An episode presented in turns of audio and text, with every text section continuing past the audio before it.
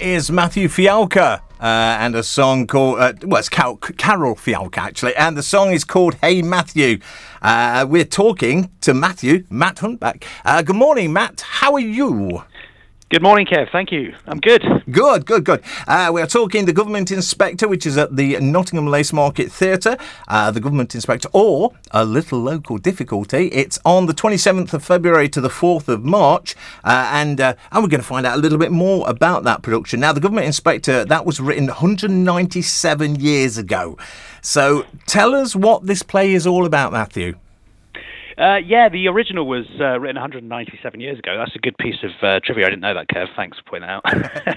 Uh, this is this is an updated version of that. So it's been specifically, specially written uh, by uh, Philip Golding for for the lace market, and it's set in instead of Russia as the original was. It's set in a nondescript East Victorian uh, town, and the plot is essentially a farce, and it revolves around um, mistaken identity. I think when people have asked what it's about, the best uh, touchstone that I have is think about the classic Fawlty Towers episode called The Hotel Inspectors. Oh, I know. And if anybody's seen that, uh, it's basically where Basil uh, Basil Fawlty gets into a bit of a, a, tizzy because he he gets wind of the fact that a, a, a hotel inspector is coming to inspect his hotel, and he mistakes uh, one of the regular guests for this hotel inspector. And he obviously goes overboard and tries to hide his pomposity and his corruption and all this kind of stuff. Right at the very end of the play, the real chap, the real inspector, pops up, and um, uh, it's too late then. So it's the same sort of plot, um, uh, it's basically about uh, a corrupt mayor of a town and a cast of very colourful, larger than life characters who are all in their way grotesque, but in a very funny sort of way, and corrupt.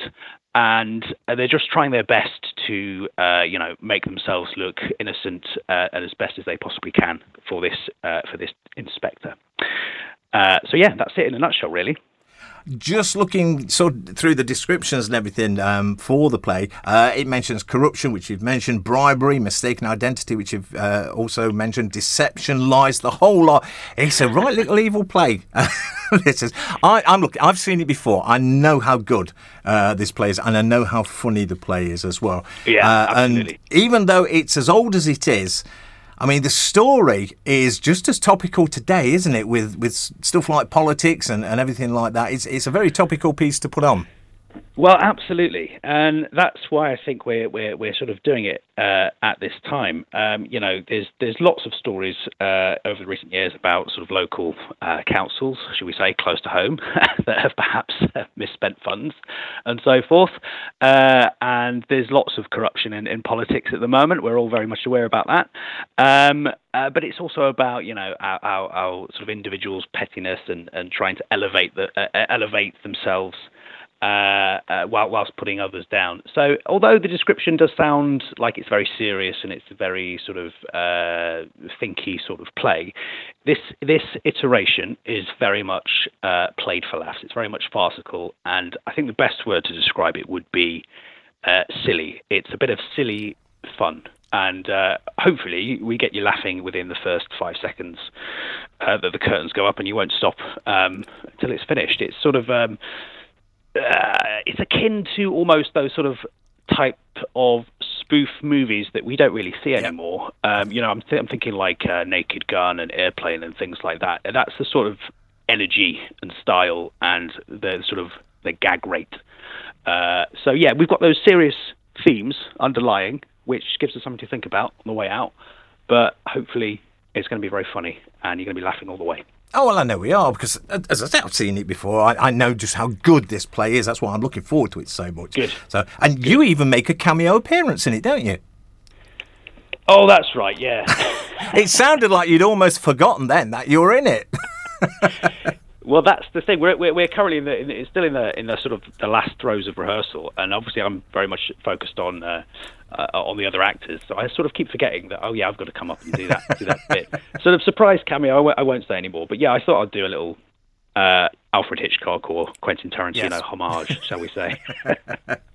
now two lines. There's two lines. I, will give myself that. But you know, on a serious note, we do have we do have 11 actors in this. It's a big, big cast, and uh, you know, it was just. Um, it was out of necessity rather than ego um, that I'm that I'm taking that part. It's not like I, I am insisting that I must play a part in my own show.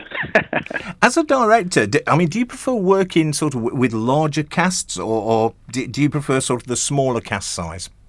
Mm, that's an interesting question. Um, I would say, well, I've sort of done both. Um, I think both have their challenges and their rewards. I think if you've got a smaller cast, you can you can obviously spend uh, more time on on those moments with the characters. If you've got a larger cast, uh, a lot of the initial rehearsal time will be uh, you know, uh, dealt with the blocking and making sure the stage picture is is running smoothly. Um, it is um, it's a little bit difficult to manage a larger cast. Uh, COVID is still a thing. That's still unfortunately having uh, a bit of an effect on, on our rehearsal schedule. Uh, a couple of people are out are out with COVID at the moment. So um, the challenge there is, uh, you know, with, a large cast, we're trying to get people to understudy um, uh, their fellow actors' roles if there is a problem. I'd say, uh, yeah, I, w- I would lean towards the uh, the larger cast because there's more, there are more people in the room, more opportunity for, for, for good ideas and comedy moments. Uh, my philosophy is always the best idea in the room wins. So we've got people in the cast picking ideas every moment. We've got a rehearsal, and we've we've come up with some really nice, really nice moments that way. So very much enjoying working with a large cast. Yeah.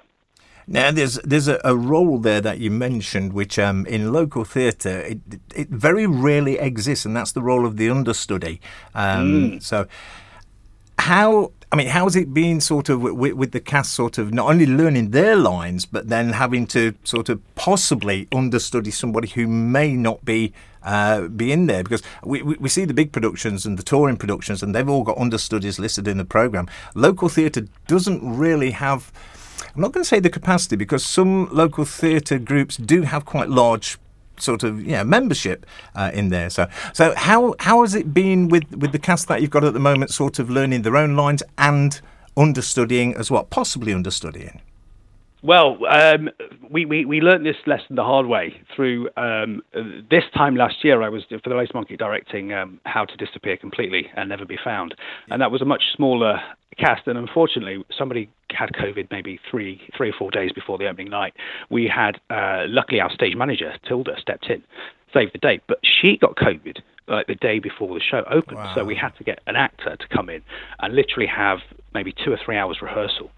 Uh, and she nailed the part. She had, um, you know, she had a script on stage. So this was very, very much in the forefront of my mind as I was auditioning the actors. I, I intentionally went a little bit overboard. We could do this play with six actors, seven actors if we needed to, but we pushed to get eleven for that particular contingency of uh, having everybody um, available um, to study other parts of the roles if necessary.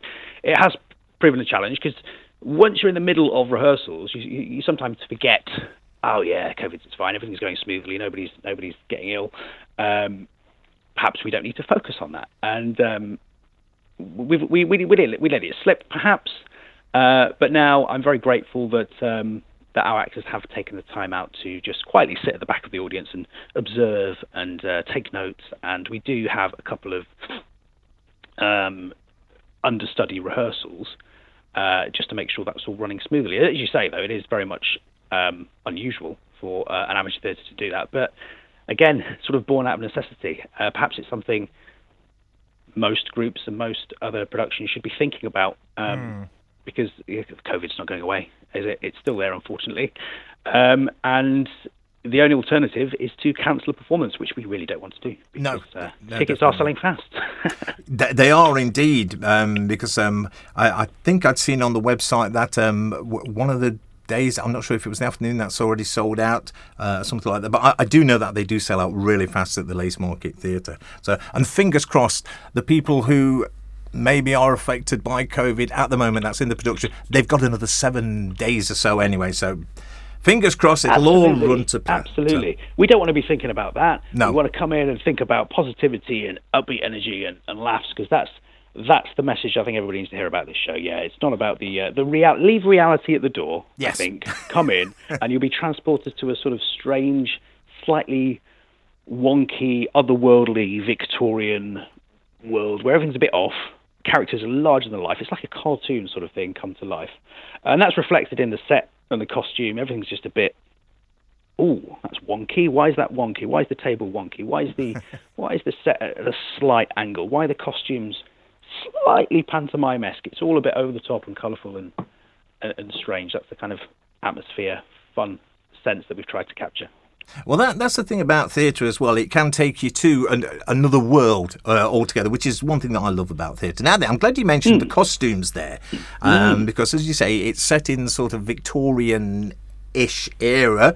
Um, yes. So, and I know Max Bromley uh, is, you know, he, he's the king of costumes uh, over there, at the lace market. So, what uh, what can we look forward to costume wise, and what's Max got for us? Well, absolutely, yeah, we do. I mean, I think that's one of the, the great strengths of the Lace Market Theatre is the costume department. Yes. And um, uh, and Max, uh, you know, is heading up uh, our costumes. Absolutely, he's great, uh, and he's he's got a he's got a big job uh, to do. Eleven cast members, um, and I am quite. Uh, I'll, just say I'm quite demanding. It's got to look right, so it's not. I'm not giving him an easy job. Um, so we're trying to we're trying to capture that that sort of. it's almost a Dickensian feel to the costumes, but elevated to a sort of slightly cartoonish pantomime-esque uh, sort of degree. The mayor, for example, one of the main characters, extremely pompous. So he's always going to wear his really elaborate uh, ceremonial robes. He has two chains of office because one's not good enough. He's got a ridiculous hat with plumage that looks like uh, a couple of peacocks have been slaughtered for it. Uh, so you know, there's lots of wigs, there's lots of silly glasses. Uh, it's that kind of thing. We we we've got a hint of you know the the the the Russian style, you know, just to just to suggest the original uh, in there as well for for the officials for the for the so-called government inspector. Um, so yeah, I think it, it looks very sumptuous on the stage, uh, especially with the great lighting uh, that David Billen is uh, is is providing, and, and, the set design from Nick Hedges. Um, it, it, really it really it really pops. So uh, it's something to look at uh, and feast your eyes upon. That's for sure visually and um, everything else entertaining, really. Um, so no reason for anybody not to come down and just have a really good laugh um, at this. I mean, that that I suppose is why there's that little sort of open bracket after the government inspector uh, with a little local difficulty. It gives the game away, really. Um, it does. It does, and that's just to dis- differentiate it as well from the classic. Because as you said yourself, Kev, you've seen the original. Yes. But uh, even if you've seen the original, this is this is a different iteration. It's been updated. It's been changed. It is a brand new adaptation. Yeah. So there will be uh, unexpected things. Yeah. Oh, looking sure. forward to that then. Now then, you have been voted Nando's Director of the Year. Uh, I mean, that is a brilliant achievement because th- there's so much excellent competition. Um, what, what does that yeah. mean to to you yourself to to be recognised for you know being a, a great director? Well, um, that was for um, that was for a play I directed a couple of years ago. That was The Hound of the Baskervilles, um, and again, that was uh, it's it's really it's obviously really really nice to be recognised for. Uh, for, for that work, theatre and directing and acting, uh, you know, that's been something I've been doing all of my life. Uh, I've I've sort of uh, been to drama school, done it professionally, um, and I think it's just it's a great uh, testament to the team of people that you work with. I like to surround myself with with you know a really good, strong team and really great, strong actors. And you know, it's not all down to the director by a long, long way. Um, you know, uh, it's a great set design. It's a great uh, technical crew, stage manager, and, and, and, the actors and the costume people. Uh, it's, it's everybody pulling their weight behind uh, the scenes to make it work. And I think director's job is to focus that energy and enthusiasm and provide a vision. And if you're doing that and you, your enthusiasm for the production it becomes sort of contagious, uh, everybody jumps on board. Everybody's willing to trust your vision, and everybody gets on with it. And then if you've managed to, you've managed to capture that sense, you've got a good production at the end. So um, it's great. It's really nice to get the award. Um, I, I, you know, I'm not motivated by by doing that. I just think the best thing to do is um, what would I like to see? So, you know, what would I like to?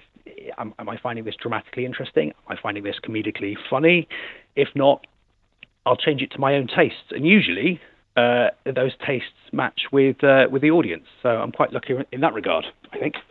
It's like having a watch, and if you've got good cogs in the watch, it works perfectly yeah, and it looks absolutely. nice. Once once you get sort of a cog which isn't working, that, that's when the problems, and uh, I, I know that there are plenty of great cogs uh, in the Lace Market Theatre. Uh, that, and that, what's nice to see, Kev, is that we've got some brand new members in this production as well. That's what we're always looking yes. for, is to get more more members involved in the Lace Market. We've got some brilliant, standout, brand new members in this in really uh, substantial roles. Uh, so uh, the chap who's mistaken as the government inspector uh, is is uh, uh, is played by a new member called Louis Street, and he's I think he's a really good, phenomenal actor. I think Nanda might have their eyes on on his performance. That's that's my um, that's my bet for this year's award season. I, sh- I, should be looking out for him. So, and, it, and it's great as well that uh, you know local theatre are getting more male actors involved because in the past, you know, a lot, a lot of community theatre and local theatre, amateur theatre, mm. whatever you want to call it, uh, there's always a slight sort of different ratio male to female actors, uh, aren't there? So it's great that yep. we're getting more actor, male actors uh, involved in theatre. W- was that anything to do with the um, the, the open day that you had uh, the, the, the, other week, um, or, or, was this mm. something else that uh, that attracted him? Well, I, I, do know for a fact that one of our new members did did, did turn up to an open day, and uh, um, uh, Emma Rayner, actually, I think she uh, she came to have a look, uh, just sit down and watch what was happening in the audition. I, had no idea about that. I thought she was she was there to audition, but she just came to observe uh, part of an open day. And I said, no, right, you, you come and stand up, read the lines. Uh, and she hadn't prepared for this. She didn't know she was going to be reading in an audition, but she she she had a go, and and she was she was cast there and then on the spot, um, which is great, and she's doing an absolutely fantastic job. So people are certainly coming because of the open days, but I think it's it's it's it's something we're very keen to to to push here at the Lace Market. We want you know diversity. We we we want to diversify our membership really um, more so than it is. We are making strides, but yet we we need uh, people to come along, younger people, people from any kind of walk of life, please come along to the lace market, even if it's not an open day. You can knock on the door, you can pop your head in, you can have a look. There will always be a friendly member there to show you around and just talk you through what we do here. So, always absolutely on the lookout for new uh, new membership. Perhaps you've seen the show, perhaps you watch the show and you think, I'd like to be involved in that in some way. Perhaps not on stage, perhaps backstage, um, uh, perhaps set design or costume design or something of that nature. We'd very much like to hear from you. Absolutely. And of course, you mentioned the sort of younger people as well. The Lace Market Theatre have got their very own excellent youth group um, as well. Yeah. Um, so it doesn't matter what age you are, just pop along and just go and go and have words uh, because the, I, I know you lot are, are very very welcoming. So uh, you know, don't be shy if you are interested in getting into local theatre. Pop along, just just see what they do. Uh, they'll they'll have you in there. They will and acting. So they will, they will. That, that, yes, it's great great mention there for the for the uh, youth theatre. Their next show uh, is Lost, and that's on uh, I think sort of just after after the government inspector. That's on the 28th of March, I believe. Uh, so yeah, the youth theatre is always always great. Always looking out for youth members as well. Definitely, twenty eighth of March to the first of April. Lost uh, is on there with the uh, the yeah. youth theatre. So uh, right, but but um, before you buy a ticket for that, you must buy a ticket for the government inspector. Well, of course, of course, yes, definitely. Uh, the government inspector is on twenty seventh of February to the fourth of March. Uh, it, it's not long. It's not far away. Tickets are from ten pounds. How are tickets going, Matt? Uh, tickets are selling really, really fast. So I would, I would snap them up as quickly as you can. I knew a few dates are sold out, but we've still got availability, I think, early in the week Mondays, Tuesdays, Wednesdays. So, uh, yeah, snap them up. Uh, a cheap, slightly cheaper rate on Mondays. So that would be uh, perhaps the good date to go if you're uh, if you're on a budget. Yeah. Brilliant stuff. Go online, have a look. You can pick your own seat and everything, and just get it done that way. You know you've got a seat then, so or, or just mm. just pop along on the night and just risk them having seats available. So uh, I'm down on Monday night, and I can't wait to see it again because it, it is a, a very very funny um, play. Matt, it's been lovely speaking to you this morning. Um, Thank you, and you too. Maybe next time you know, we'll, we'll, get you in the studio. But I, I know there's been the, the issues with yeah. sort of COVID. Next time we'll, we'll, do it do that. But uh, lovely to speak to you this morning and find out more about the government inspector. Uh, take care, break many legs, and we'll see you down there on the 27th. Thank you very much, Kev. Thank you. Bye bye. Cheers, Matt. Bye bye.